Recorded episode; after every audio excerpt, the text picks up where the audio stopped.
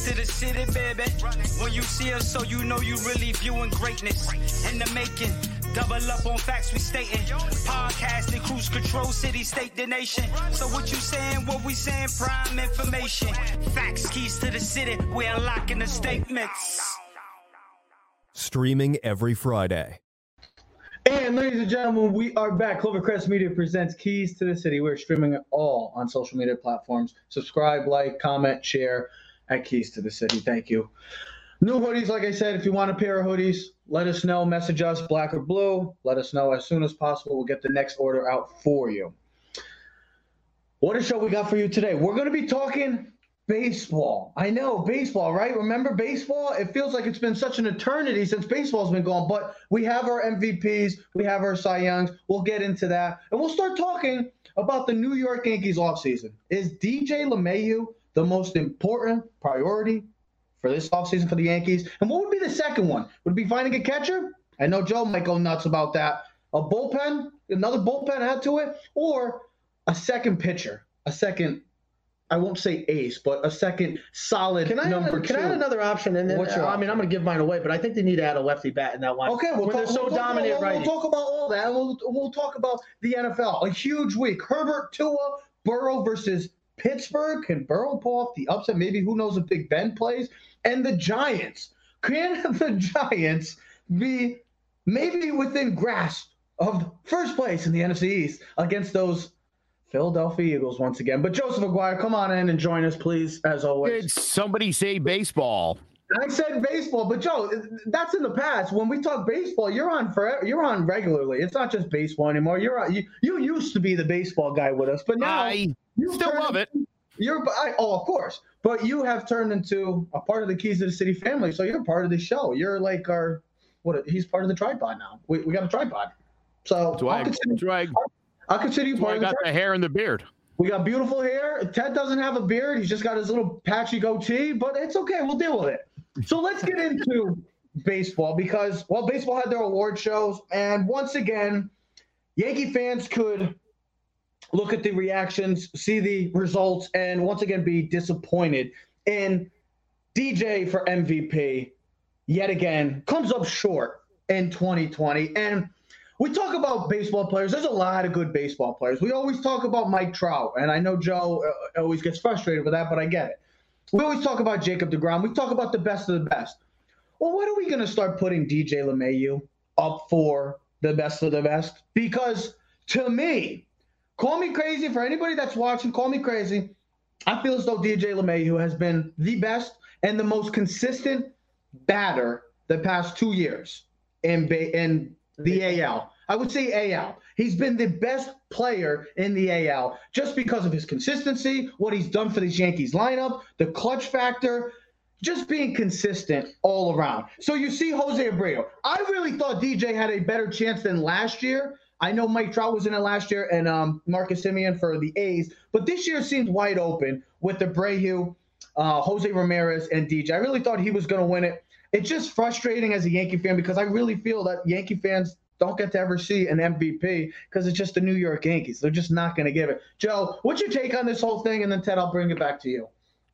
Well, yeah, you're exactly right. You know, and I think one could argue that really since 2015, 2016, he's been one of the better players in the game. The last two years, he's been one of the elite players in the game. The Yeah. idea, look, the idea that you can go out there become the first guy in history to win a batting title, a batting title in, in both leagues.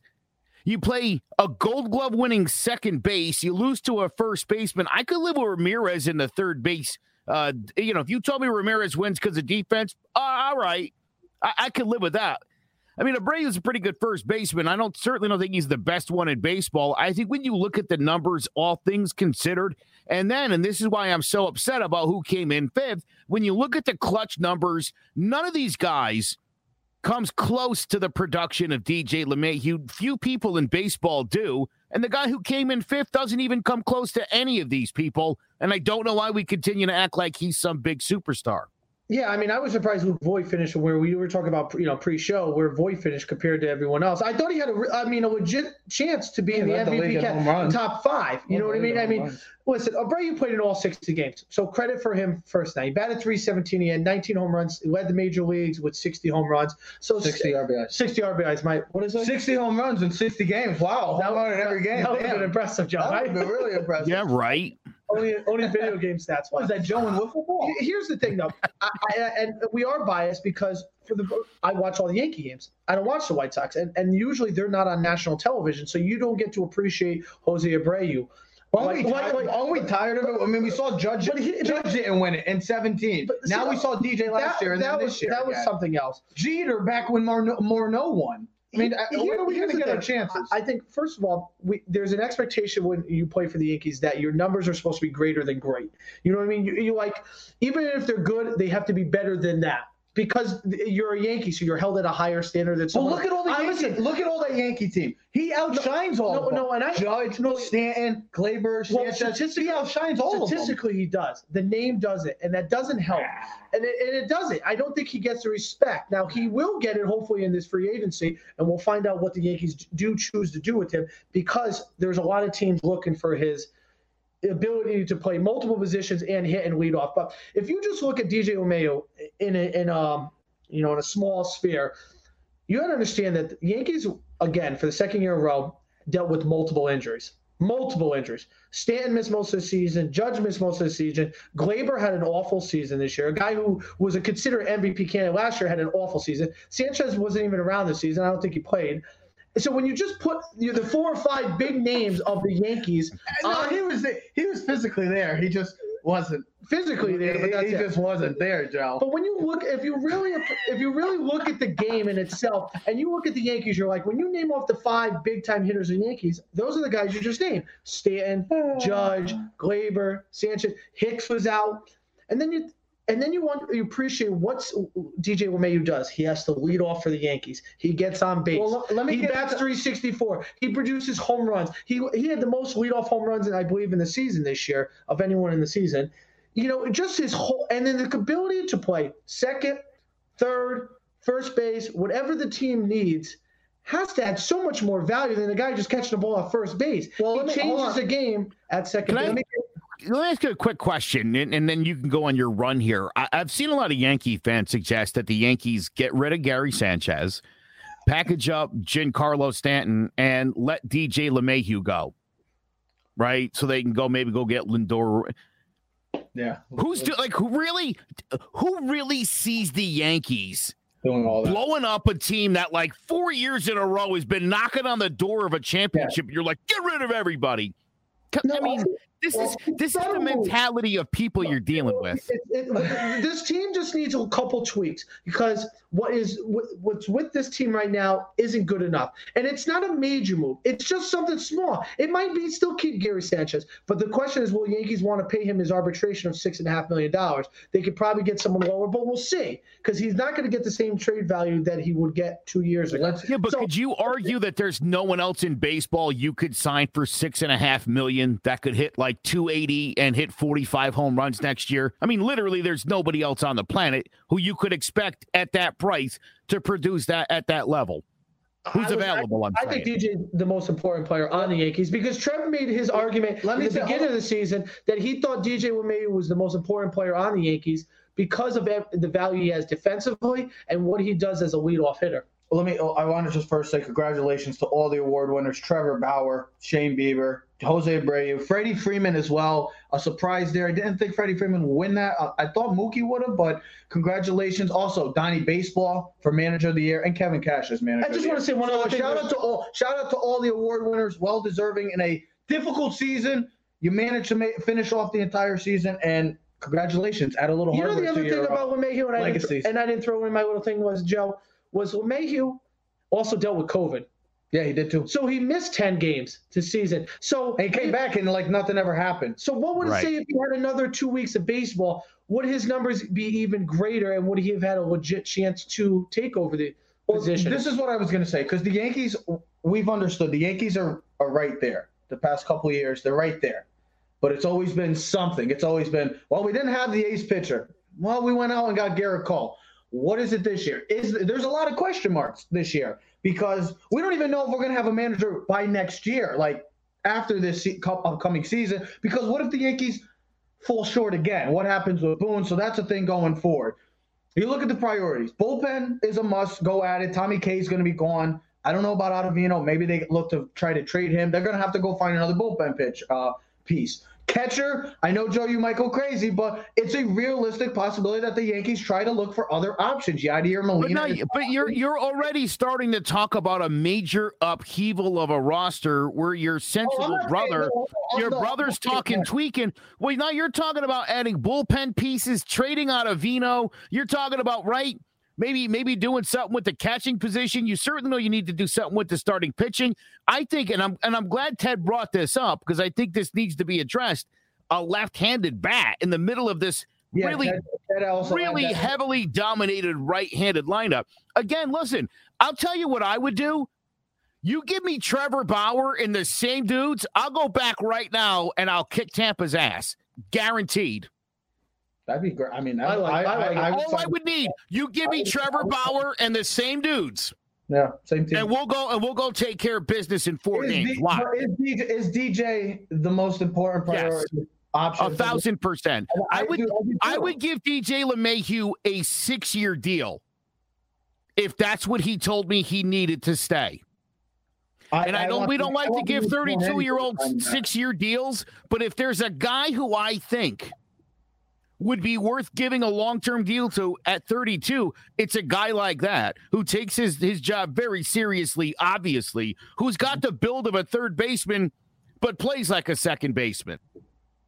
So yeah he's he's i, I don't care what the uh, 30 million a year?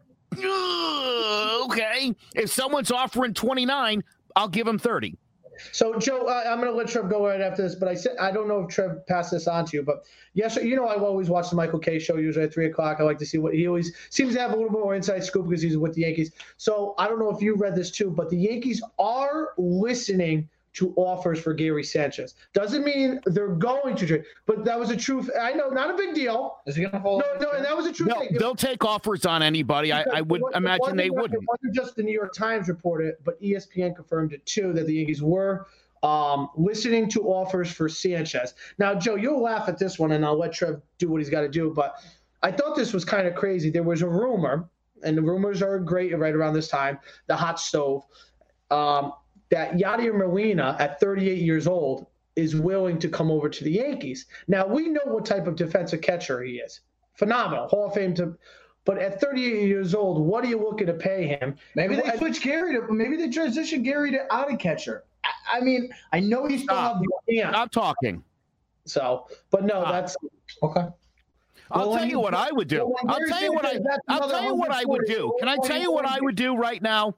I'll tell you right now. I'll go out there. I would sign Jose Molina to two years at the minimal dollars he would take. That's what he wants. He wants two years. He wants two years at 38 uh, for uh, not that much, but that's what was the rumor. He wanted two years. He was looking at the Yankees. And the only other thing was the Yankees were listening. There was all rumor, hot stove, uh, and, and and it's just that the Yankees want to see what teams are willing to offer because they're saying because they're saying Yankees are not going to pay Realmuto because he's looking for five years. This is I heard this all that Realmuto's looking for five years. Well, Mayhew's looking for four years and around a hundred million. Okay, okay. Um, give it to him. And then uh, now the question will be is how much will Mets and Steve Cohen play into effect against the Yankees because for the first time in a long time, the Wilpons were cheap. With everything that happened with Bernie Madoff, they lost a lot of money and they were cheap. They were not a normal New York team if you knew anything about the Mets. Steve Cohen's got a lot of money. Now, he said he's not going to just go crazy with spending money because he wants to build within. But if DJ LeMahieu's sitting there free agency, he might push the, the button to say, hey, Yankees, I'm going to give him four years, 25. What do you, you know what I mean? Just kind of like, yeah. one up each other. So it, will be a fun offseason. I'm telling you, I think baseball, as much as there's not as many big free agents, I think the importance of the big teams coming off of this 60 game season is going to be really intriguing, especially with Bauer, DJ, and and George Springer, who's already said he wants to play closer home. If I'm JT Realmuto, I would wait as long as humanly possible and make other people make their moves first. Well, that's what Harper did and uh, Machado, right? Didn't they wait like to the last minute? Yeah, we had shows. got- we had shows until freaking February, March. The season was starting, and Machado and Machado and Harper were still not signed. And they got big Yep. money. And then Yeah. when it finally it finally happened. They got their big money. Like with DJ, DJ's most important just because I told you this a couple of years ago when the Yankees made the switch of Gardner with LeMahieu. The offense took off. The offense was different. Look at the offense this postseason against the Rays. DJ stunk. He wasn't good. And that was a concerning factor for me because everything starts with DJ LeMahieu. Literally. Everything starts with him. If your best hitter, your most consistent hitter, isn't getting on base, that's going to be a troubling sign for the series to come. And and you know in a lineup with full of big time guys that can hit for home runs, hit for power, you see your best and most consistent hitter who's always it seems like always on base, couldn't get on base. That was troubling. I know the Yankees are still in it, but can you imagine if DJ had those moments where he was big? He didn't bat well. Like in past postseasons, he's done well with the Yankees. The past series against the Twins, he was all right. Against the Rays, he wasn't good, or the Indians, I should say. He wasn't good against the Rays. Can you imagine though if he was? Like, Well, Yankees- I mean, and to- to be fair- Is that because you hold him to a higher standard, though? you you do because he Seen for dude, the he- past years. listen. He hit 273 against Tampa with a 320 on base percentage. He hit 300 versus the uh, the Indians with a 364 on base percentage. Now, last year against Houston, he hit 346 in that series with a 414. So it's perception. It, it listen, he wasn't the problem in the series. I, know, I told you, no, I told no, you exactly, I told you exactly which Yankee offensively is the guy I hold most responsible. He's the right fielder uh, uh, with his own section in right field. That's the guy who let the Yankees down the No, most to me this the- he was the problem with Mayhew. It was just a concerning thing to see because, well, he's been our most consistent, probably our best player for the past two years. So to see him like not have the level of like how he's been, which has been up here since coming to uh, the Bronx, it was just a, a concerning sign. I know, like Judge, you're gonna have Judge have his days, you're gonna have Stanton have his days, but LeMahieu seems like he gets on base all the time, or at least half of the time. Like you said, the perception is so high on him. Yes. And you see him during the regular season. Then when he doesn't get on base every time in the postseason, there's like, oh, what's wrong with him? Listen, guys, get out. I mean, listen. think about one out of every three at bats, you're you're So we all- or you're getting on base. The other two, you're out. So, So we all agree DJ is the top priority for the New York Yankees this offseason. What will we say is the second most important of those three right now? Bullpen, catcher, starting pitcher. Is it is it easy? Is it are we all gonna agree on this one too? I think it's for me. It's easy. It's starting pitcher because if you saw it, the Dodgers won the World Series with two aces. That's it. That's what I said. It I was mean, um, help me out, Buehler, and it was Kershaw, and that was it. And then they mixed and matched the third and fourth. And if you remember when the Yankees last time they won the World Series, they did it with three stars. It was CCAG, Burnett, and help me out, guys. Who was Andy Pettitte. Was Andy Pettitte the third pitcher on that team? AJ When they won the World See, uh, Series? AJ When they won the World Series? in 09. Andy Pettitte was pitching. Yeah, Pettitte. He- I think he was the was he game six? Was he the one that beat Pedro? Was he the clincher to win? But, all, not but sure. all I know look is that all I know is we're we that. did it with three pitchers then. Yeah. Okay. And the Dodgers did it with two, and then they just mix match friggin' their bullpen and open starters and, and the way the ye- year went. Now, don't forget, also games were played like five straight days in a row, which doesn't happen in a normal playoff series. So You- that's another factor. But I'm saying this: if you're if you said what Joe said before and you repeat it and say, "Listen, you bring in Trevor Bauer and say, let's go Tampa, let's mix and match now." Now we're good because you know you got Cole, and you know Cole's the best pitcher walking out on the baseball mound. Yep. All right, and then you bring in Bauer, who just has everything. He has the moxie, he has the pitching stuff, and he's not scared of the moment. And you're like, all right, here's number two. Now, guy, now we're talking down the road. You bring in Severino as your third. There you go. Now you now you take the rest of your guys, Montgomery and Deivi Garcia, and you put them in as your your open starters, your spot starters, like the Dodgers did, and you fill them in And with that's the- and Britton and, and Chapman and, and and whoever else that you want to mix and match.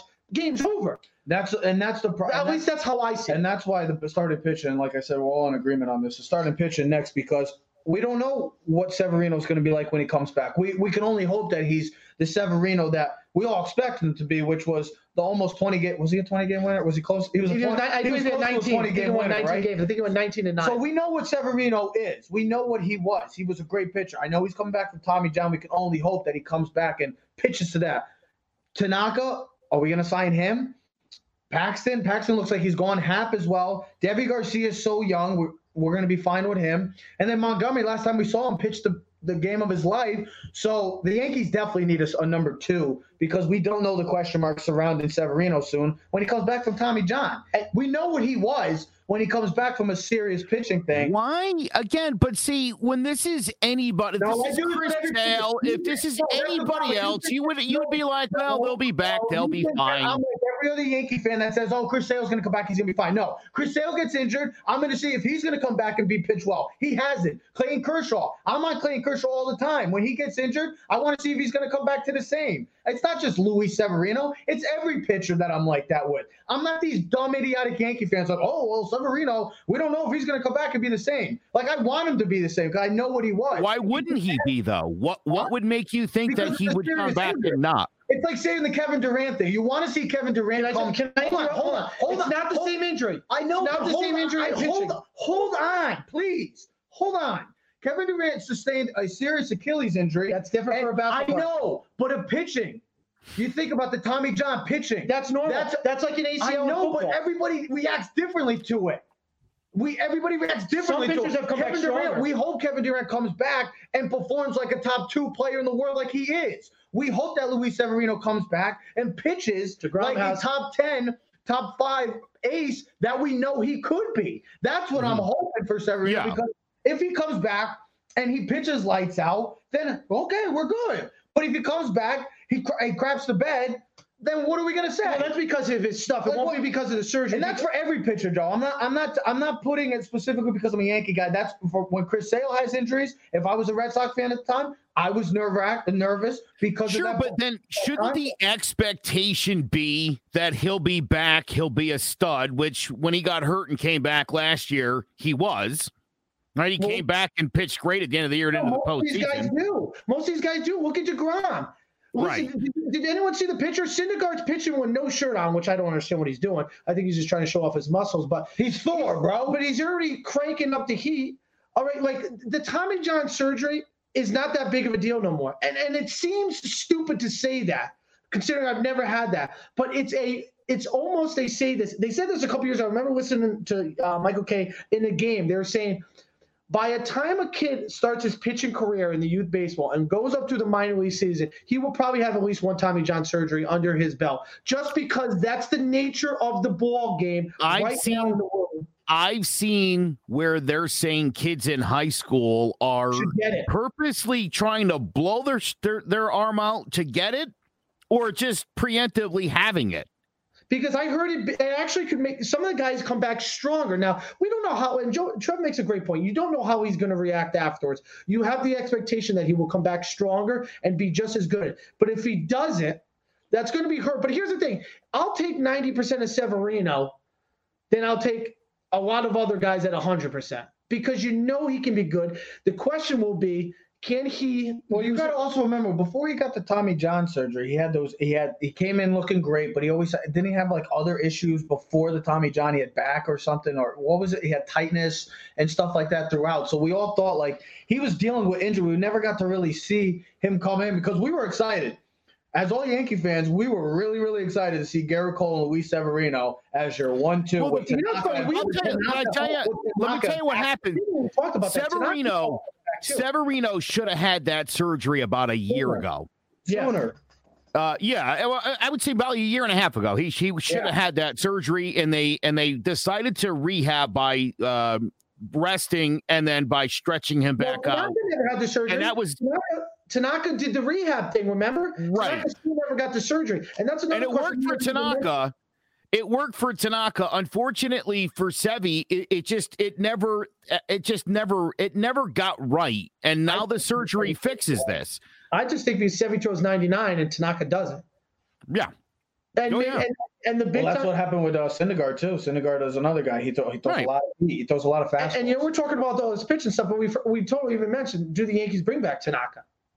And what type of deal do they? What type of deal? I does- see him retiring as a Yankee. I see him taking one more contract with the Yankees and retiring. I don't see him in another. not unless someone offers him money. I guess. Because money at the end of the day will speak, and you don't know where the Major League Baseball will be in two years because of this COVID. I'm more if nervous is that- no fans next year, baseball will be in And Well, like any other and sport, and sports the world will be. I'm I'm more nervous the factor that Yankees could lose DJ and then what are they going to do? Then they're going to go trade for Lindor, which is I just Which- which I get isn't- more nervous. Which the isn't the which DJ. isn't the worst thing in the world because you're going to get a switch hitter, younger hitter. But you got to who you trading? You move. You, First of all, trading. So did you not? Oh, I was listening to Michael Kay the other day talking. You you take one of your younger guns in the pitching staff. You can move one of the outfielders. They have plenty of position players you can move. You move Gleyber over to second, where he's better at. We all know he's a better second baseman than he is just shortstop. You put a Gold Glove. Sh- Shortstop right then and there. Up the middle should be your strongest point. If you know anything about baseball, it should go catcher, shortstop, center field should be your three most important, strongest position players on the field at all times. That's how it should be. Your catcher should be your dominant leader. Your shortstop should be your best infielder, and your center fielder. That's how it's always been in baseball. Legitimately, your center fielder usually is your best outfielder, all-round best outfielder. Usually, your right fielder has the strongest arm, and your left fielder is just a consistent, you I don't- I don't- That's how it is. Third baseman's got a cannon. Shortstop, I don't see the Yankees doing that, uh, going for Lindor, but it would be such a uh, such a Yankee move if they decided. I think it, would, it, would- it wouldn't be the worst move. And people who Well, bash it it, depends on if they keep DJ. If they keep DJ, they're out of the Lindor sweepstakes. yes, I would 100. percent Well, listen, uh, uh, sure. Look, first, first and foremost, uh, this idea that the Yankees are are going to go out. Uh, it- uh, why would you go out and trade assets to get Lindor because if you're he's gonna be a- if he's going to be a free agent next season? It costs you nothing but money to go get him next year. Because if you're the, why do the Dodgers do it? Because you want to win a World Series, you want to get better. Why do the Dodgers need to get Mookie Betts when you have Cody Bellinger in right field? They didn't already need to get Mookie Betts, but now they've made the decision by signing Mookie that somebody somebody's going. Somebody's got to leave the Dodgers. The when George Dodgers can't traded- keep everybody there. The I know, Dodgers are going to have to say goodbye to Justin Turner, most likely. No, they're going to resign him. They said they're looking to actually flip. Uh, There's a salary cap, and the Dodgers are really pushing the buttons. When you have multiple guys making $30 million a year, it adds up agree. quick. I heard they were heard looking to get Seager. Joe, they I were heard looking to move Seager. Seager, which they were because they're in the sweepstakes for Lindor. Which There is you go. Because what are you going to pay him? Three hundred million dollars. See, the, the whole thing with the Yankees thing is, if you do sign Lindor, get Lindor. Now, I don't know if you guys know this. Gio Urshela is his best friend, and now you talk about your left side of your infield, Gold Glove for the next seven to ten years. Gio and Lindor, boom, you're solidified. Mm-hmm. You move Gleyber to second base. He is better at second base. We know that. It's not even an argument. You can't argue that he's better at shortstop at second. He's not. He's a better second baseman. The But is that only because he's been exclusively playing just there for the last three years before he went back and over? analytics I have at least Because he's a shortstop by trade. I mean, oh, is. Gleyber, Gleyber's a shortstop. but he, you could tell he was very uncomfortable playing. Now, of course, you can get better, but if you're telling me get better or have Lindor right now at 28 years old, because at arbitration right now he's only at 22 million dollars. That's a steal for this year. And if you're the Yankees, that's the type of player that puts you over the top. Okay, he's a difference maker for the next 10 years. He becomes another face of the franchise. It's a move for the Yankees. And it's and here's the thing: it's called rags to riches. If you're rich and you have abundance of things, like you said, Joe, why do you really need to get Lindor when you already have this? Well, because what's there is not good enough. So by if DJ ends up walking and going, say like the Mets, say the Mets overpay for him, give him four years, 125 million or 120, I'll bid the Yankees. You got to bring someone in. You have to bring someone in. I don't think a a guy off the bench or a second kind of class citizen to play second base is going to work for the Yankees to make that much of a difference. I like Lindor because his switch hitting ability, ability to steal, gold glove at shortstop. And then you hope that everyone else performs to where you expect. Sanchez gets back to that 240 thing. Judge gets back to a healthier. Stan plays like he does in the playoffs. Hicks is healthy for a full season. You bring it back Severino. And then you have the rest of the team with Voy at first and Gio at third. You know you got your glove game. And you could flip in Duhar. You could flip one of the young guys, pitching staffs. You can give one of all these guys, they're like, Joe always talks about it, all these young prospects. Oh, they're so good for it. This guy, that guy. They're never going to play on the Yankees. They're not going to play over the Yankees. They're not playing over Clint Frazier. They're not playing over Judge. They're not playing over Hicks. So move them. You have an abundance of talent there. All this talent don't mean shit if you can't play in the game and you're not performing. You actually have to perform and be there. Flip them. Get a guy that's a Gold Glove superstar, All Star right now, and he could be the face of your Yankees because you don't know if Judge is going to be the face of the franchise for the next five years. You don't. The biggest question is if you have to pay Lindor, What are you going to do with Judge, knowing you already have Stanton on the books, you have Cole on the books, and then you would have to pay Judge, and that's a big amount. That's four guys you're talking 200 plus million dollars for a team that wants to get under the salary cap. Right. Don't forget your two um your two closers uh that are that are pulling in about thirty million dollars combined. Yes, Let's sir. talk about Francisco Lindor for a minute. Uh, who burst on the scene as a as a 300 hitter, right? A pretty pretty good shortstop. In 2017, the home runs jumped to 33, and uh, that's when the 300 average dipped into the 270s.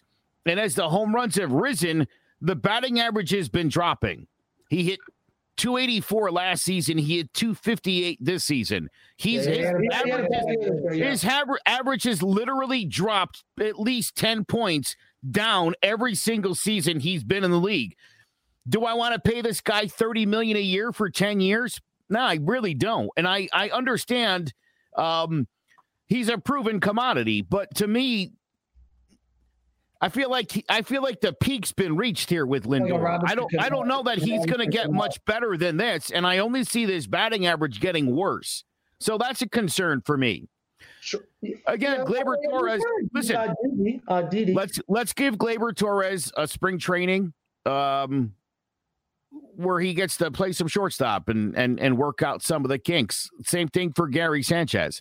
It's just interesting to see. I mean, it sure is, but look, you're still talking about two guys under club control for for six more years combined, oh, making really making. Like I said, you're not when when you look at the potential that Gary Sanchez has at six and a half million with his arbitration number next year, yep. and when you think about what that guy can, can is capable of doing, that would be the biggest steal of six and a half million dollars ever there's not another guy available that you could give that money to that would take $6.5 million who could produce like Gary Sanchez could, assuming he works things out. Now, does he have to work things out? Yeah, in a big way. He's under club control for two more years.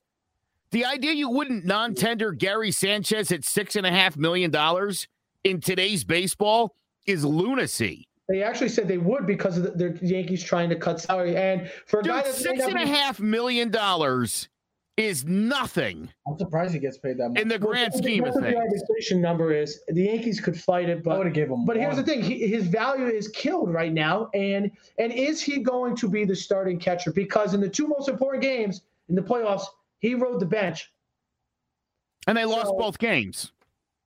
Well, not because of the backup catcher. But they lost both games, is the point. So that wasn't that wasn't if they won both games, you'd be like, well, gosh, when Higashioka's back there, they win, but they don't. But yeah. they won more games than they lost when Sanchez was catching. So again, maybe maybe the analytics people are a little bit wrong. Oh, maybe oh, I, the people that are de- that are that are developing uh, um, uh, all the this all this crap, all this. I mean dude, do they win when he's catching? Yes or no? Has he taken them to the to the cusp of a championship every year he's been there? Yeah. You don't like it because he doesn't hit 300? Sorry. Doesn't even hit 200. Mind you, 150. Sorry. I'm Still hit more home runs than any other catcher in baseball this year, though, did, didn't he? I'm surprised he has. Uh, he's making six million. I thought he'd be less. It's just I, the way I the arbitration. I get him for a penny. Anyways, dude, don't forget, don't forget this though, Smarty Pants. When this guy was ripping the cover off the ball his first three years, and everybody wanted to love him, he was making about six hundred fifty thousand dollars. That's what he should be making. You know what's funny, Joe? So was Judge. That's funny. They were both doing great when, when they, were making, making, peanuts, and it just goes to show you when you give these guys a little bit of money. And that's what kills me because both of those guys you thought were going to be like you know like B- Babe Ruth and and Lou Gehrig for the next ten years. You're gonna have, and they've gotten worse since their rookie seasons. Sanchez rookie season, Judge rookie seasons was their peak, and they and you know you just said that with Lindor, they have all gone down drastically each and every year since that. Now Judge's injuries too, but I mean that's part of the game because your best your best ability is availability, and if you're not on the field and you're hurt all the time, that's going to affect your play, especially in baseball when you need constant reps. Could affect your future too. Don't forget, Gary and Aaron are still ranked second and third in the history of baseball as far as home runs per game played is, is going at this point. you giving me an analytic? It's, I mean, it's it's it's worth noting. It's I- worth noting the historic power that the two of these guys have, and again, it's stunning to me that there's people like get rid of this one, and I don't know about that one. I mean, you'll you'll here. Here's the thing: if Francisco Lindor comes to the Yankees and he has a a, season like say Giancarlo Stanton's first season in New York, you will all hate him. Oh, I know because that's the expectation as a Yankee fan. Just like There you go. and any other big time guy, You'll guy that walked into the Yankees organization since I've been alive. That anytime big guy that walks in and does not perform like we expect, Hey. we bash him and we boo him on the third day. Just who did I boo? Stan. Yeah, I said, give me a break. but because you see him in a Miami uniform smashing the ball, and then you come watch him at a Yankee on a daily basis, you're like, oh for six, huh? In two straight games, five Ks, one one ground ball. Hmm. Listen, It happens. They're get me professional LeMahieu, bring me LeMahieu back. Absolutely. Okay. Get me LeMahieu back. Trade me Sanchez. Give me Trevor Bauer, and we're done. We're done. Uh, I- I'll take on anybody next season. You you give me DJ back, throw me throw me DJ Bauer. and Yadier Molina. We're golden. That's We're good. golden, and and we're rolling at that Can we point. bring Yadier in? I'm good with Yadier. Can we ever bring Yadier to the I'll- defense and I'll have take- I'll Kyle take- as their starter? I'll take that. I would- I would love it if the Yankees signed Yadier, Yadier Molina, and I would love it if he split time with Gary Sanchez because I think just sitting next to Molina makes you a better catcher. He doesn't I even talk. I- You would. I- I say There's so much. There's so much oozing out of him that just being near him, you're like, oh my god, I'm a better catcher. It just would Yeah. happen. So You that would be a smart move. And not for nothing, if you sign him to two, you've got both. And if Gary Sanchez is so horrible this year, You you could non-tender him after this coming season in then you 2021, like and you still have Yadier as your as your Are you starter gonna- for one more season. uh, Gary, if Gary has another bad year, are you going to still uh, love him? Like The, no the clock. Trev, Like no listen. I've ever Trev, listen. In my life. Th- That's a great. Did you comment. see what Jay? Did you see what Jay said? No, I don't. Jace, Jace, Jace picked the Giants to win every game this season. So we're not not worried about. I No, don't even listen, think Gary Sanchez's mother likes Sanchez as much as Joe. I've never seen Okay. a man love a baseball player as much as you have. let You- me say you this. hold Down with him, man. No, I Let me mean, say this. Guys that do. Clock's ticking. The clock's ticking. It's already broken. I- listen, uh, it's not. It's not. Don't. I swear to God, Joe, don't make lost- me come over there You lost- today. You lost three Ugh. freaking bets to me because of Gary Sanchez. When are you going to give up with it? He's not When I win them all back. Never. Yeah, You want to move Oh, on? yeah. To, you want to move on to some football? We got a whole lot more to talk about. I do. Let me just say one last thing. I, I. I when I when I want? What do you the reason I defend Gary Sanchez so much is, and I've stated this also. I, I I won't go too nuts on it, but you keep messing with his catching style. He's one of the few Yankees who, when he's not hitting, gets punished by getting pushed down in the batting order. I mean, Aaron Judge could go 0 for 30 and he's hitting second every night. I Okay. agree. I agree. Sure, that, because that makes sense. But Mhm. whatever. He's the only guy on this team that they treat this poorly. You know, He's a guy who was underpaid all of his all star years. Again, he's the guy that led this mm-hmm. youth movement to begin with and is the reason why we are where we are today. Every single year he's been the starting catcher, they've gotten to the American League Championship Series. I I mean, it, it, it should tell you something. It should tell you something. Yeah, the Again. team around him is great. The, team's The really team around him is great. You're absolutely right. So, so I mean, again, you guys, you guys all want. Everybody wants to go out and spend twenty million a year on Realmuto. No, no, no, no, Again, no. I don't, I Again, don't. no, I I- not. I don't mean you guys. I don't mean you guys. But again, any upgrade over Sanchez is going to be costly. I've seen a guy who I think is an amazing catcher, just a super talented guy, and a great clubhouse presence and teammate. If the Yankees can't fix this guy, okay, I tell you, Yadier Molina and Trevor Bauer would correct that locker room real quick because those He- guys the- don't think no. whatever. They're going to come to New York and take over my locker room with Stanton and, and Cole already in there? I don't think so. They- They'd be in the corner not talking. Well, first of all, Trevor Bauer would would and Cole would be running the pitching staff. And, I, No, and I'm telling you, Yadier, no, be fighting Yadier each and other. Molina having the two World other. Series Oh, I rings. thought you were talking about Lindor. I'm sorry. I, No, I I'm didn't- sorry. No, I'm sorry. And No, no. Molina, I think Yadier Molina would walk in at 30 years old and hold a certain presence that would hold a lot of value for Gary Sanchez and a lot of the younger players. And Listen, I I, think a little I'm bit- open to I'm open to any realistic upgrades the Yankees can make.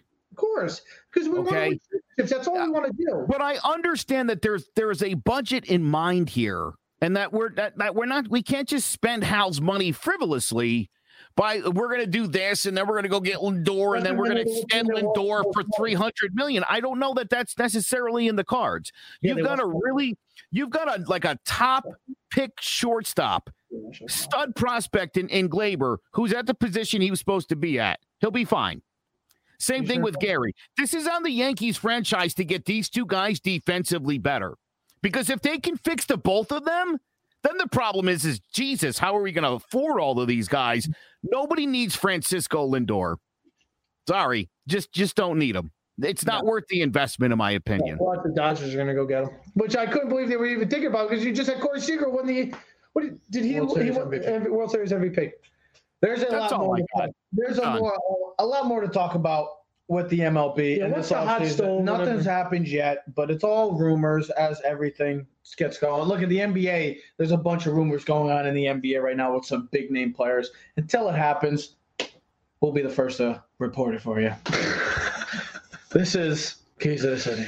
Well, don't worry, we'll be doing a What's show your when Gary, breaking report? when Gary Sanchez gets traded. Joe, When we're Gary doing a Sanchez- show. Oh, we're breaking it. When Gary Sanchez gets traded, we might have a freaking party.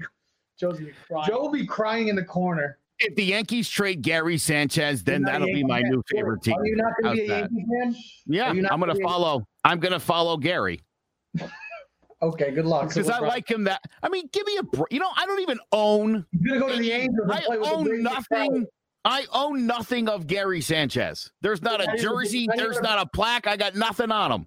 He's gonna go play with Nothing. Mike Trout. He's gonna go play with Mike Trout, and you're gonna be an Angels fan. You're gonna root for Mike Trout. Yeah. That's hilarious. Anyways, let's get over to the gridiron. And we've bashed the New York Giants a lot this year. We've talked about them each and every week. But when you look at it and you watch TV and you see what's going on with the New York Giants, they've actually been improving each and every week. So the question is are the Giants actually the best team in the NFC right now? NFC East, I should say. I'm sorry, Yes, not the is. NFC. The NFC East. I don't want people correcting me with a mistake like that. The NFC East. You think about the Giants this year.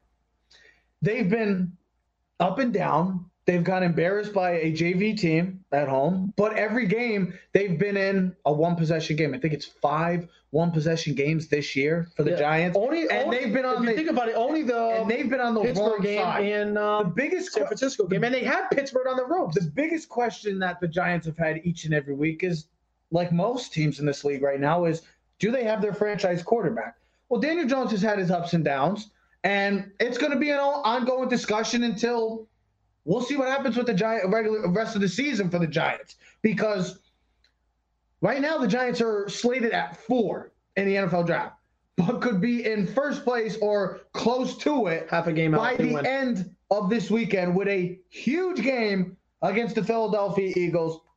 And like I said last week, this Giants team, they're to some maybe a receiver, a star receiver away, or I, I like to say a an elite pass rusher away from being one of the better teams in the NFC.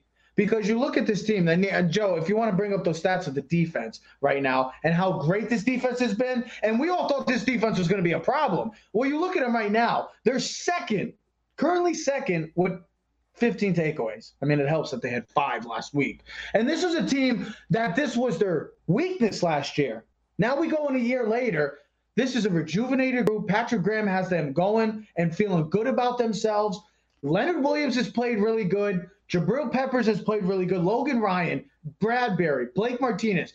This team is a couple pieces away, maybe a, a pass rusher away, like I said, from getting I don't know, maybe one of the better Well- defenses in the entire league. So, can I ask you both this question, Well, when Joe? you're speaking about that, Trev, this, look at the statistics, though. I mean, to back up your point, Last season, ranked 25th in total defense and 30th in points allowed, giving up 28.2 points per game.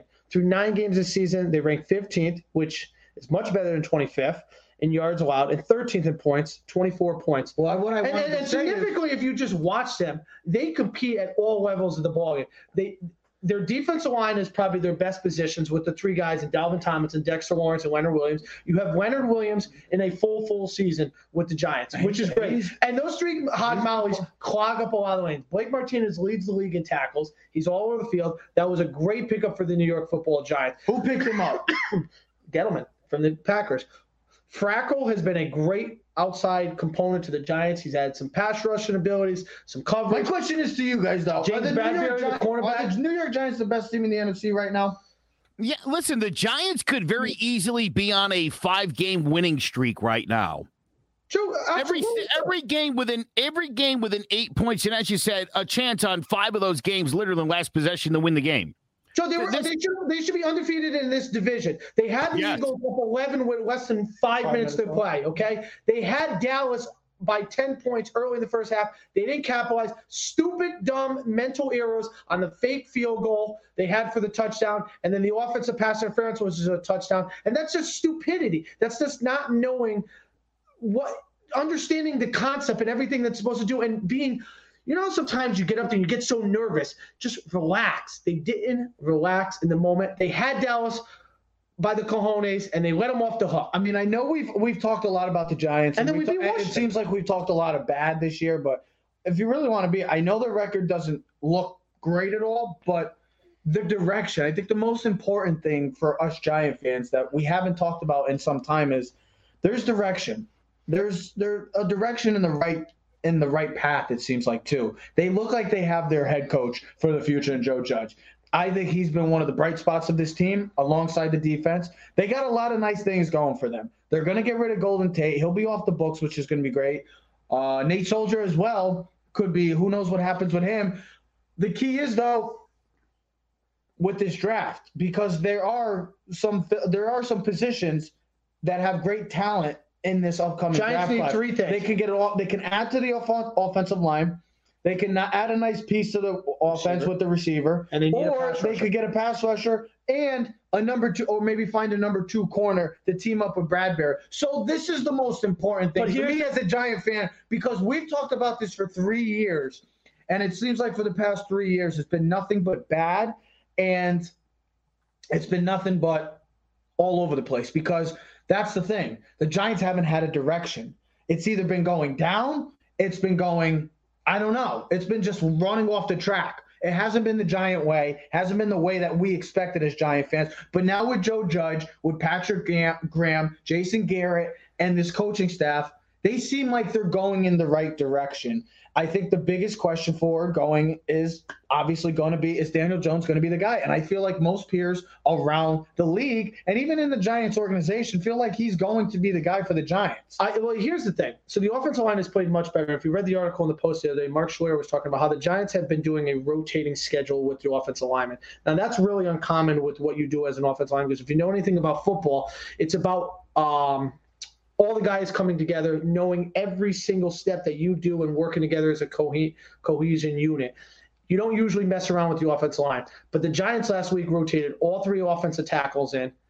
They rotated both guards in, Lemieux mm-hmm. and Hernandez, and they're going to continue to do that. And it's working for the Giants. And Schler was saying that if you kind of know that your position is at any point can be taken from you, your ability to focus be, becomes a lot more um, integrated into what you need to do. Also, they simplify the offense too for the offensive lineman, which has made thing. The offensive line has played much better the last couple weeks. If you if you truly look at them, they've played much better. Yeah, they have. The Giants, here's the thing: where they're going to probably be drafted, it's they're either going to be drafting an offensive lineman, the receiver from LSU, Ja'Marr Chase, or the linebacker from Penn Well, State, Micah a- Parsons. I mean, because, they because, because the kid Parsons is a three-four outside linebacker with the ability to run sideline to sideline with the ability to also Well, if they win the division, they're going to be in the teens. They're going to be in the 20s Not no, because of the it goes by record, right? Even with the playoffs?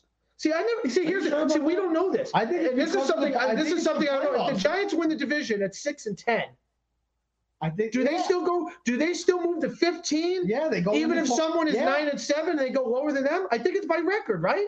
By record.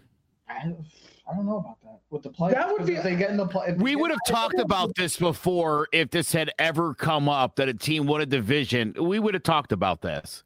It goes I by don't- record. We've never had a division where it's we've had seven. Yeah, there was a, there was one uh, several years ago where a seven and nine won a division. This No, this might have been a decade or two ago. You got it. Carolina was seven nine and one. It was I forgot what year Cam was the quarterback, but it was like four, 20, No, 24 seven nine and one. seven, nine and one. They played they played that many games. Played 17, 7, 8, seven, eight, and one, Get it whatever. right. Yeah, there was seven, eight, one. I just don't know what the draft position was. The playoff effects picks. They'll be in. So here, here's my realistic question that I think we all face as Giant fans, and it's the toughest decision because as a true Giant fan, you want them to win all the time. Like Jay says, he picks the Giants every week to win. But do we want the Giants to win to make the playoffs for one game? Maybe that they could get hot, or do we want the Giants to not lose, but stay in a position where they can get in? Like we always say, when you're picking in the top five, a gold jacket guy that can be an impactful player for the next 10 years. And that could be your left tackle, which solidifies your offensive line. You move Thomas over to right tackle and you get your left tackle, maybe Penei Sewell from Oregon. Do you get the linebacker from Penn State, who you team up with Blake Martinez, and now you have that elite pass rusher who also can play linebacker and cover the tight ends? Or do you get the, the receiver out of LSU, Ja'Marr Chase, who's athletic?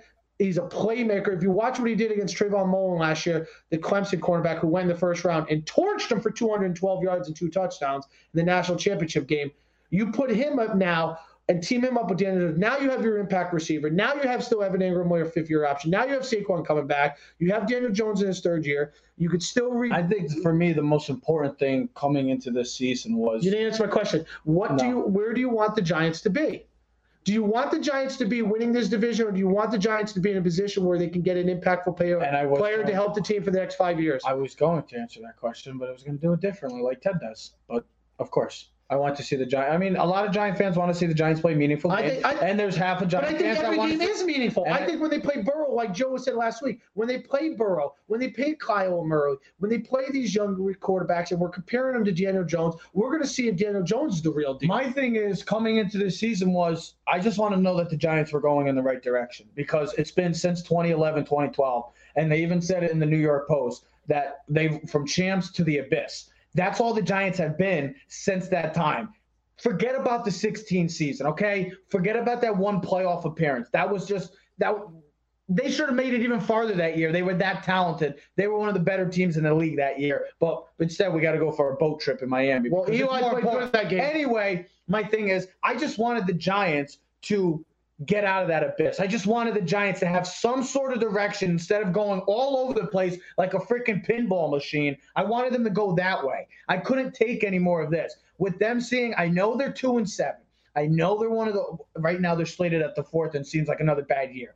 But with the way this division is, with the way the coaching staff is, with the way the defense has been, it gives me hope that the next five to 10 years, the Giants are going to be competitive in the NFC East and in the NFC. Do you realize that?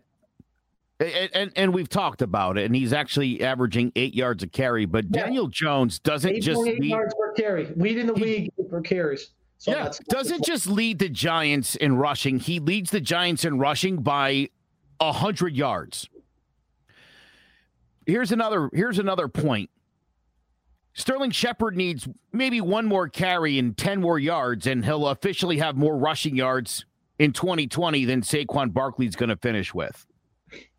Okay, so th- things have been a little weird Yeah. for the Giants offense. And, and need to let again, go. you pointed it out, Ted, earlier. Look, you can't even, Saquon missed a bunch of time last year. It's hard to even argue that that's the problem, but I still contend it is a huge problem.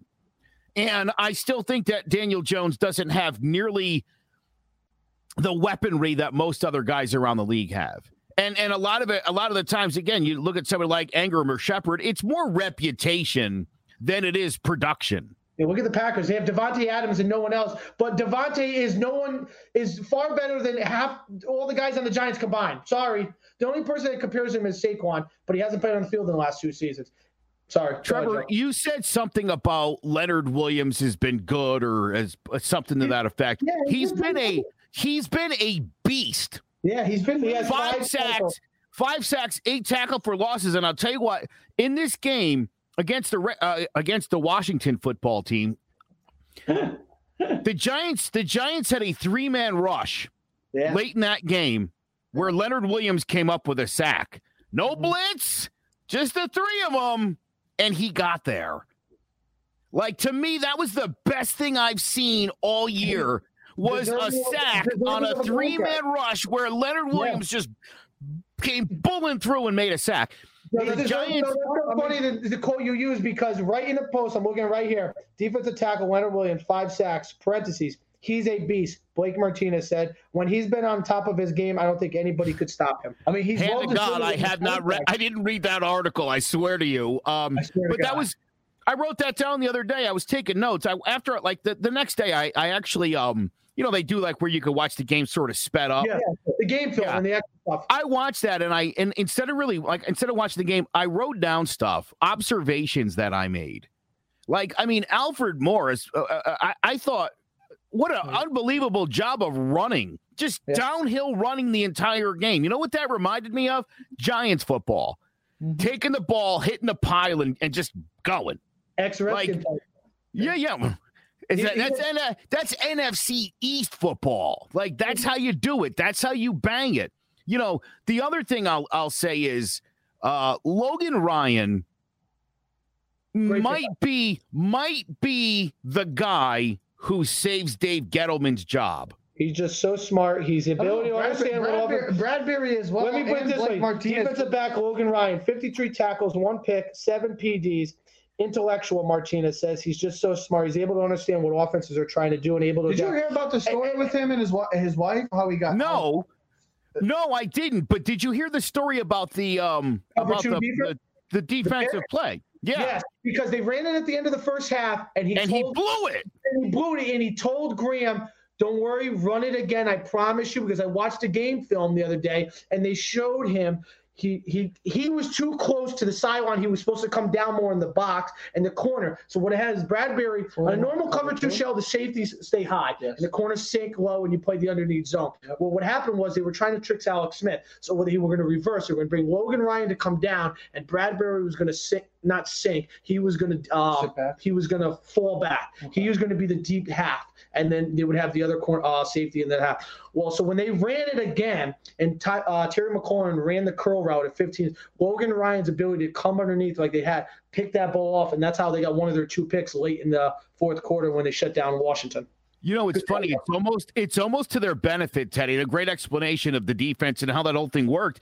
The fact that that Ryan blew it, and they had the big gain, and it didn't even end up kind of hurting them, but he went back in, like you said, and, and he talked to Coach Graham and was like, I, I got this. But now the Redskins feel like that plays there. Did you know they that they didn't practice that all all week? Yeah, they wrote it in the night before. I saw that. That's insane. They implemented that the night before, and it was something that they wanted to adjust to late in the game if they needed to. So here's the Redskins have this play from earlier. They knew it worked. You don't think the Giants have anything to stop it? You know what I mean? So of course they went to that play there. And and and and this is why, you know, when we talk about if this Giants team's going in the right direction, I love Patrick Graham. And I really like Joe Judge. And I really like Daniel Jones. And I love Saquon. And I love this whole defense. There's nobody on this defense right now that I don't like. And that's the thing. There's no stars on this defense right now, but yeah. It, it but is there anybody like, on that defense where you're like, oh, it's this guy again? I feel like the the the the last Barry? couple years, the last. I mean, it's tough. Been, well, let me let me t- let me tell you a little bit about this defense. First of all, the Giants already have at least a half a sack from 14 different players this season. Only 14 had at least a half a sack all last season. They're doing it at dev- uh, several positions. Graham's running quarters position 4.5%, which means you have more than six cornerbacks on the field. The only person that runs it even close to that is Bill Belichick. He comes from the Belichick roots, where he, uh, they're also working at a nickel defense, which 50% of the time, which means is he's got more speed on the field, playmakers, ability to do things. So once we get McKinney back, the second round pick Alabama, who we loved, in the draft early. That's Playmaker. Because we thought, okay, we didn't get Isaiah Simmons, but we got McKinney. We're like, all right, that's okay. We got a guy that can play in the box Yeah, and play deep yeah, and guard tight end. But now, Simmons has looked if you watch a lot of these defenses, the way teams are playing and the ability to stretch the field, now they're going to probably play three safeties, two linebackers, and two Not- cornerbacks. not So you're going to have you're going to have Jabril Peppers, you're going to have Logan Ryan, who also plays safety, and you're going to have McKinney, which is going to give a lot of versatility to what Graham could do on this defense. And now you'll still have your linebackers with Martinez and Fackrell, and then you're still going to have your three big front guys, and that's what's key. Tomlinson. Dexter Lawrence and Leonard Williams are eating up blocks for the linebackers. That's why Blake Martinez is leading the league in tackles, and and they're stopping the run at such a great rate. I mean, they really are. They're they're doing a very good job in stopping the run. They game. let's just say this: the Giants, as a team, aren't no pushovers anymore. You're not gonna. It's not gonna be like, oh, we're playing the Giants. It's gonna be easy win. Joe, that play we're talking about is might- right here. Somebody said, who said it? Is right Yeah, here. That, there it is. Somebody, That was love the that. down play, and then that was the second down somebody play. said it. The Giants might be the best two and seven team they've ever seen. Colin Cowherd said it. He said they're the best two and seventeen. Uh, They've gotten better football. every week. And Look, look, I'm not look, look, look. This, I'm not picking this game because it's Philly, and I just don't know what the hell's gonna happen because it's Philly every time, and we just Yeah. saw it two weeks ago. So I'm not picking it. I'm not picking the game. I just Look, don't this is. Th- I, I said it before. I'm glad Colin said it. I think this is a two and seven team. That's a seven and two team, and I think they would probably, in real life, if they were seven and two, lose to the Eagles Yeah. and oh, wow. fall to Oh, seven wow. and three. So them losing to the Eagles in a in a in a good tough game that that that won't hurt me. I And would prefer to see the Giants lose out again, Trev. For me, I want to feel like I want to feel like Jones is the guy, and yeah. it's course. it's look he's he's got a you know uh what are we at seven more games. It's Uh, unlikely that in the last yeah, and it's unlikely in the last seven games that Daniel Jones is going to make me think no, no, he's not the guy. He would have to really play poorly. He had two more fumbles again, even though and He no, At least he's recovering them. He didn't have. Yeah, he didn't have no turnovers in the game. which, which which which is the last time he had no turnovers was against Washington, which is incredible to think about. If you Is just think there a way? And I don't know. I don't know how this is a joke, but can the Giants ask to play Washington every week? Yeah, right. Could that It be is- arranged? it would be amazing. How well they play It's against funny because yeah, it's funny because they beat Dallas, they beat Philly, and then the Giants kicked the crap out of them uh, last week. And that just And explains the we- and then a NFC East. That explains the NFC East in a That's what I'm nutshell. saying. The Giants, really, if you think about it, all I want to see from this year is just them going in the right direction. But I never thought they'd be in the situation they are now. Hell, I didn't know this that the, the 2020 version of the NFC East would be this bad because we all thought Dallas and Philly would be above and shoulders, every uh, head and shoulders be- better than everybody else than Washington and the Giants. We didn't This expect that. here's an interesting perspective, right? If the season would have started and I would have told you, look, I'm not gonna not gonna tell you records, and we're probably not making the postseason. Mhm. But if I could tell you that by the season's end, people might be saying the Giants are the best team in this division, you would have looked around at Dak and Dallas and Wentz in in in in Philly and Ho- uh, Haskins in in Washington, and you'd have been like, mm, what? Yeah. And I think that there's a real possibility, like you said, when this season is over, let's say the Giants offense starts to really groove, the defense gets better, wins, lose or draws. I don't care. If the season ends and we could legitimately say, like, all right, rough year for everybody in a lot of ways. 2021's the Giants year, then this will have all been worth it for me. Everything in 2021 works best for me. And in 2020, we can only I'll, hope. I'll be 34 in 2021, and the Giants will be. No, wait, honestly, I'm just really appreciating the Giants. I watched. We were down in Atlantic City this weekend, and we watched the Giant game.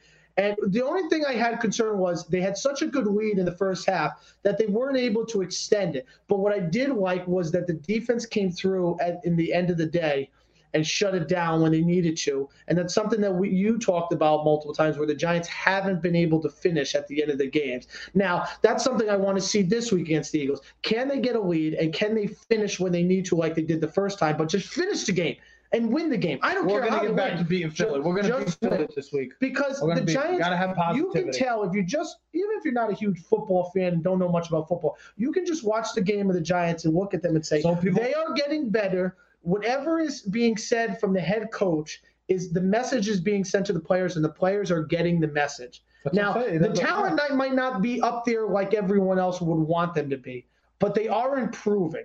Okay. And if you watched all the games thoroughly, this is why it's so hard to be a Giants fan because you're like, we should have won that game, and you, we should have. And this is not just like everyone's. Oh, we should have won. That. No, no, the Giants should have won that game. Steelers, baby, absolutely. Dave Riccio, eight and Dave, I picked I picked the Steelers to go undefeated. So don't let me down. And listen, Can I- that's a veteran team. Is a veteran team that has everything working. Tomlin's been there for 10 years, Roethlisberger and the players. The Giants are implementing a brand new system, new coaching staff, brand new coordinators. That's why people got to be patient with the whole Jason Garrett thing because it's it's got this is what Jason Garrett does. Let's just see. And Joe, you were right. And maybe we jump to conclusion because I was going to say, Joe, I don't agree with that. I'm gonna- I'm I don't I'm agree gonna with jump on one statement. It's gonna go I off the Giants. You agree with that statement? No, I don't agree. Well, I want to agree. I want to say something to Joe. and I'm going to give him credit. Like, Joe, I want to give you credit because you know we always bash you on the bets, but here's the thing. Remember how last week we were talking about just You can laugh all you want. They're good bets, and I stand on, behind no, all no, my no, bets. no, hold on. because they, you lose. Hold on. Nobody likes They're a, loser. That's okay. We're, we're the winner. So be quiet for two seconds. You know how we were, Loser. ta- we're talking about quarterbacks, and you're like, one week you're like, he's the best quarterback in the world, and next week he sucks. Well, remember how Trev and us were like, you know, we really like Tampa, right? And, Oh, I'm I'm like- not and, we, changing. and we were I all ain't over changing. Tampa. And then you watch Tampa last week Nope. get Not their changing. butt kicked I'm not against the. Saints. Nope.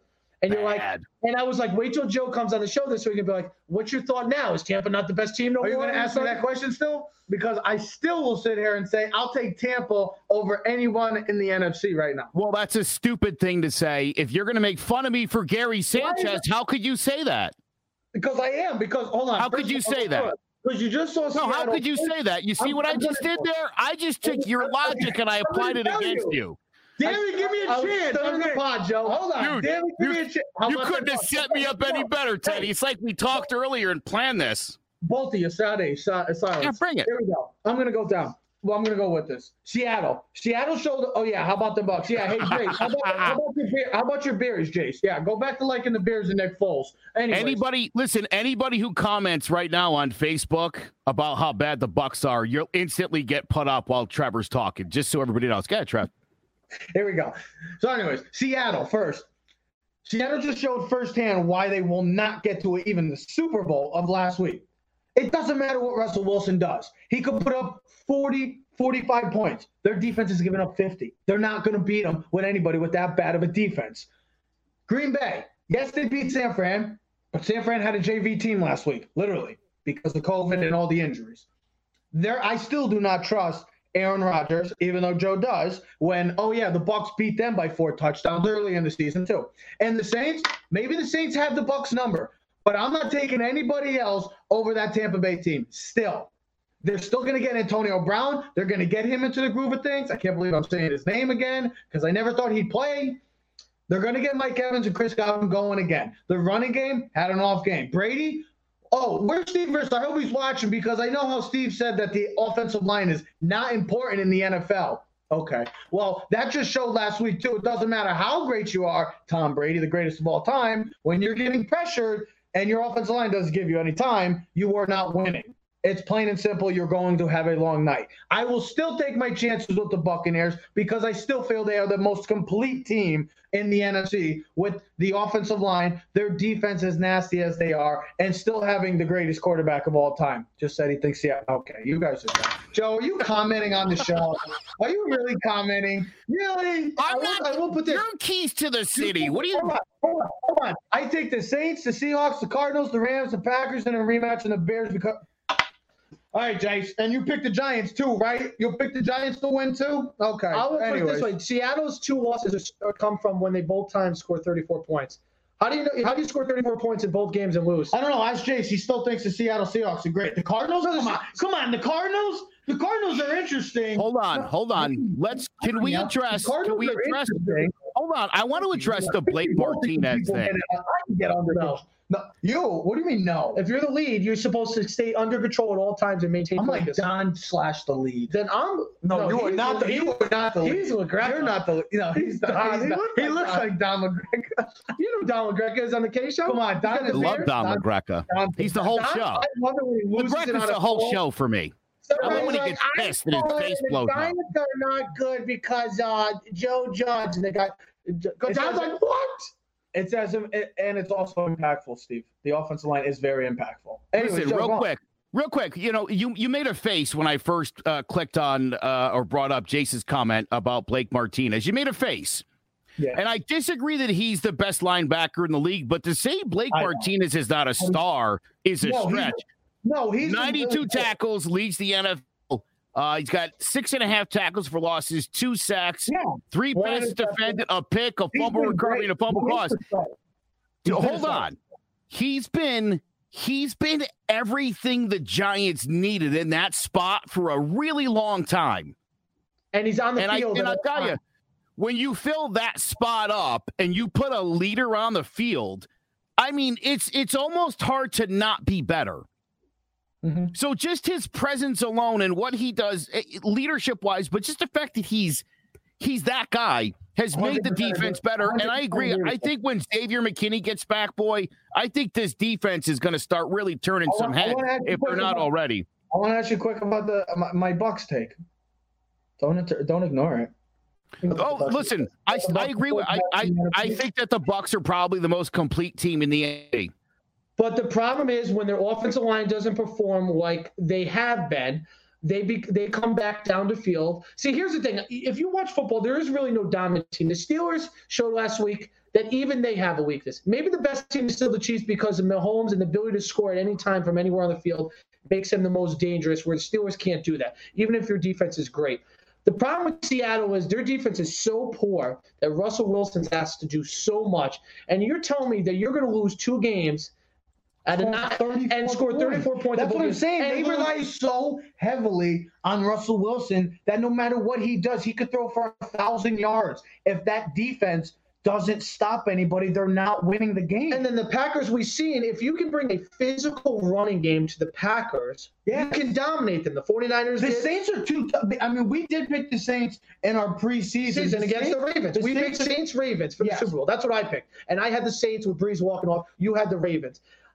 The thing with the Saints is Drew Brees is accurate. We know that. It's never been a story about his accuracy. It's his ability to make plays Maybe they arm. just have their number. Maybe they just have the ball. Remember the year the Giants beat the Cowboys twice, and the Cowboys were 13 and three a couple years ago. The Giants made the playoffs 11 and five.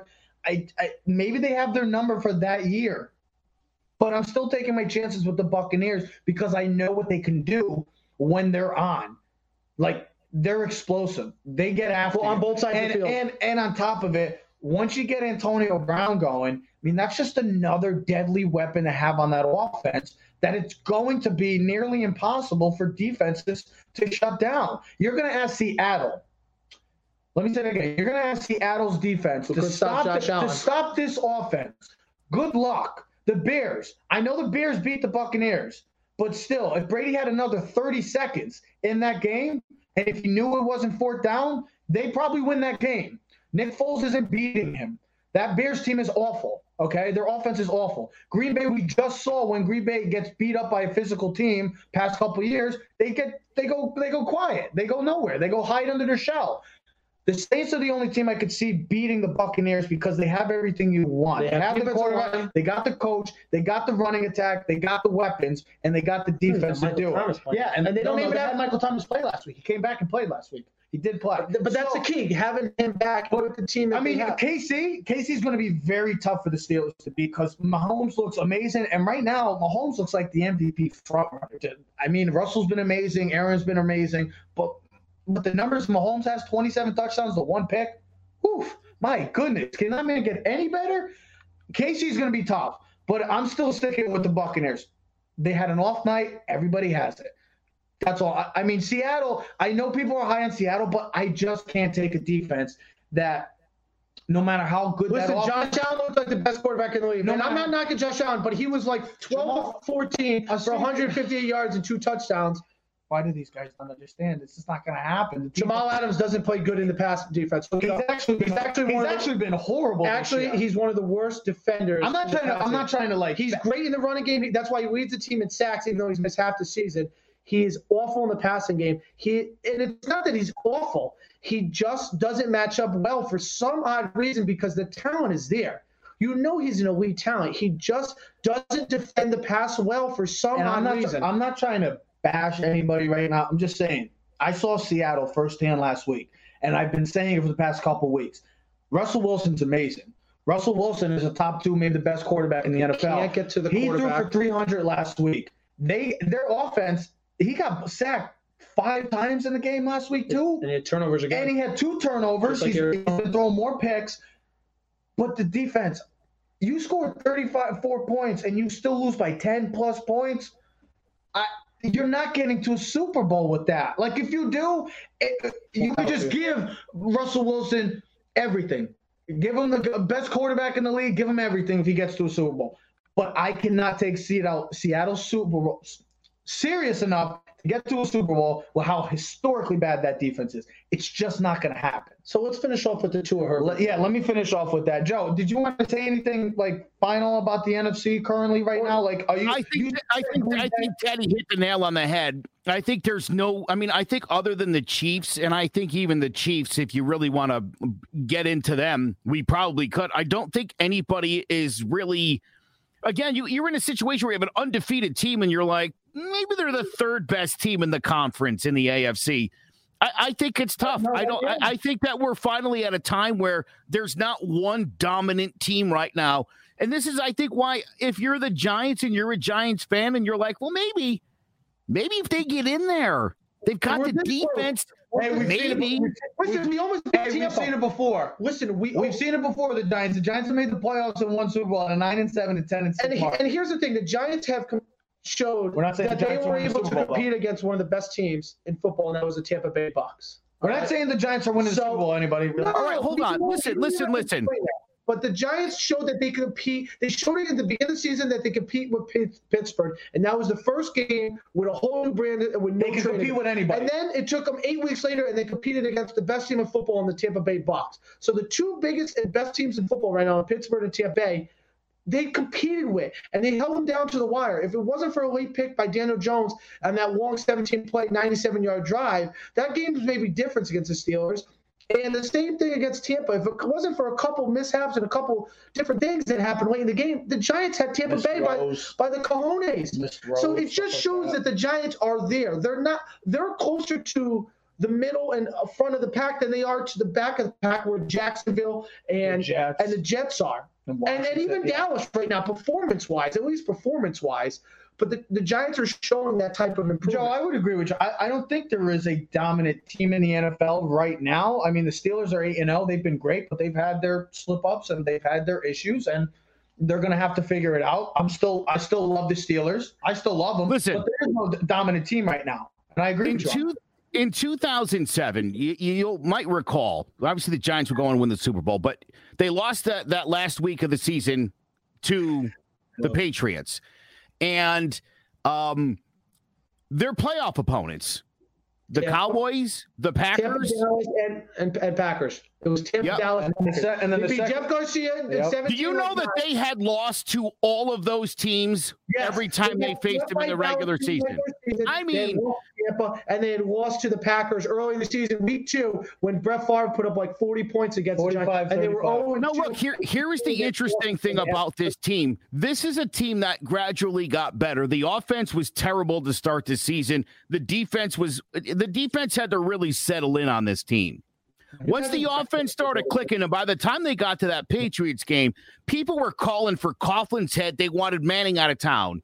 And I remember saying to some people, I was like, man, I know this is going to sound so stupid.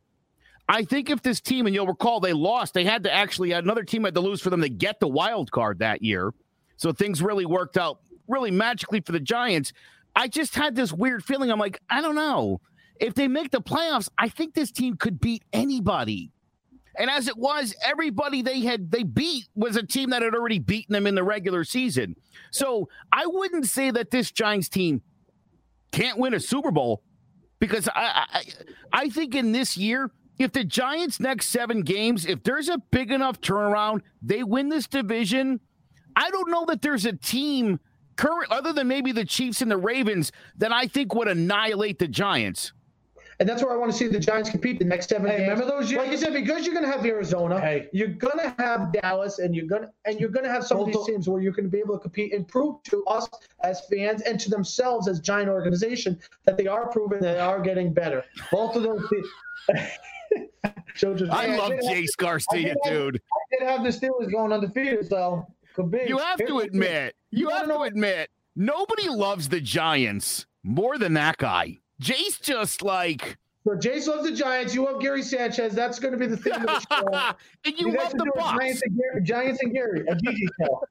Here's my thing that I was gonna say. Joe and Jace. Funny Joe thing is, you know- and The two years that the Giants won those Super Bowls, they started six and two, and then faltered. Remember, they lost a lot of those games. They were so hot, everybody was tying them. Just saying, the Giants have a very, I don't know. They play Philly this week, and then they go on bye next week. So then they have like Cincinnati, They Arizona, the they- Ravens. they get the Browns at home.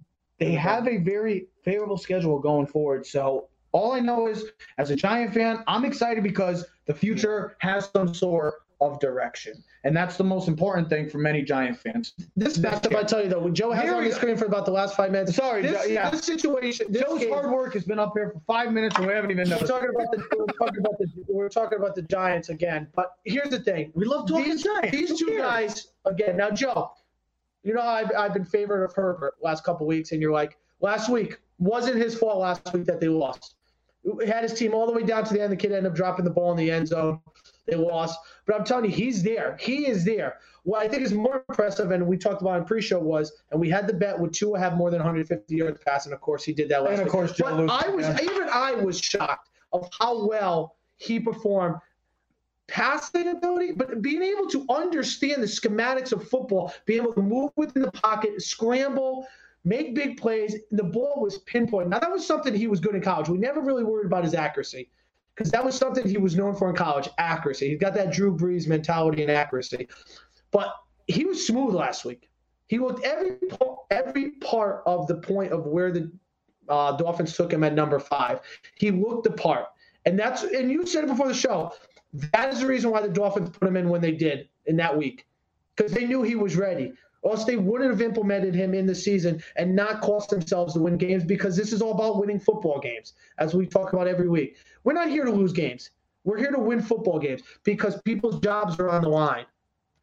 So, um, You can continue. no, it just Don't don't lose track, bro. I'm not losing He's track. getting distracted over here. Which- Trump's it away. It's Here's- no, here's, here's my- the thing. I just,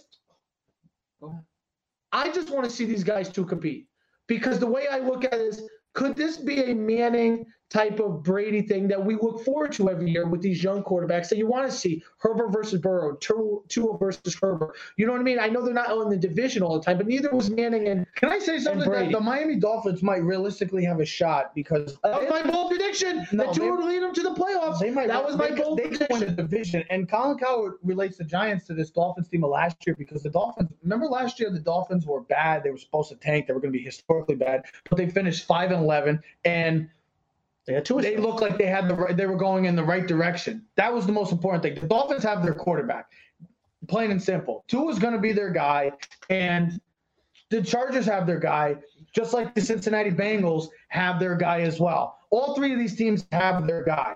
It's just, it's amazing to see how much young talent there is, especially at the quarterback position currently in this NFL, and how well they play and how well they're playing. Like Kyler Murray, we just looked up their stats from compared to Lamar Who'd last year, and his stats are much better than what Lamar's was last year MVP. So there's so many good young quarterbacks. It's just can Herbert and this Charger team find a way to win a game and close out a game? And can the Dolphins continue this winning streak right now? Because right now the Dolphins defense is really good and their offense is starting to connect with Tua. So the Dolphins could be a scary team with the remaining schedule that they have in this A- AFC picture. Kyler Murray is on pace, Joe, to be the first ever quarterback to have a thousand yards rushing and four thousand yards passing. Joe, are we That's go. We amazing. chop, Joe, are we choppy? Are we It's a still- how little, we it's a little choppy. You're a little a little- choppy. Your faces Oh, are blurred. Our faces are blurred. That's our most important asset. Is our faces. I know. Jesus, Joe. What do we got to do about this? We got to call the IT. Where's Slap the side of your modem. Slide my mo. Yeah, let me just push it. How about I just? Hey, let me just it? slap him. slap me. Well, we're, it's all right. We're almost done with the with the show, and so we'll we'll finish up strong.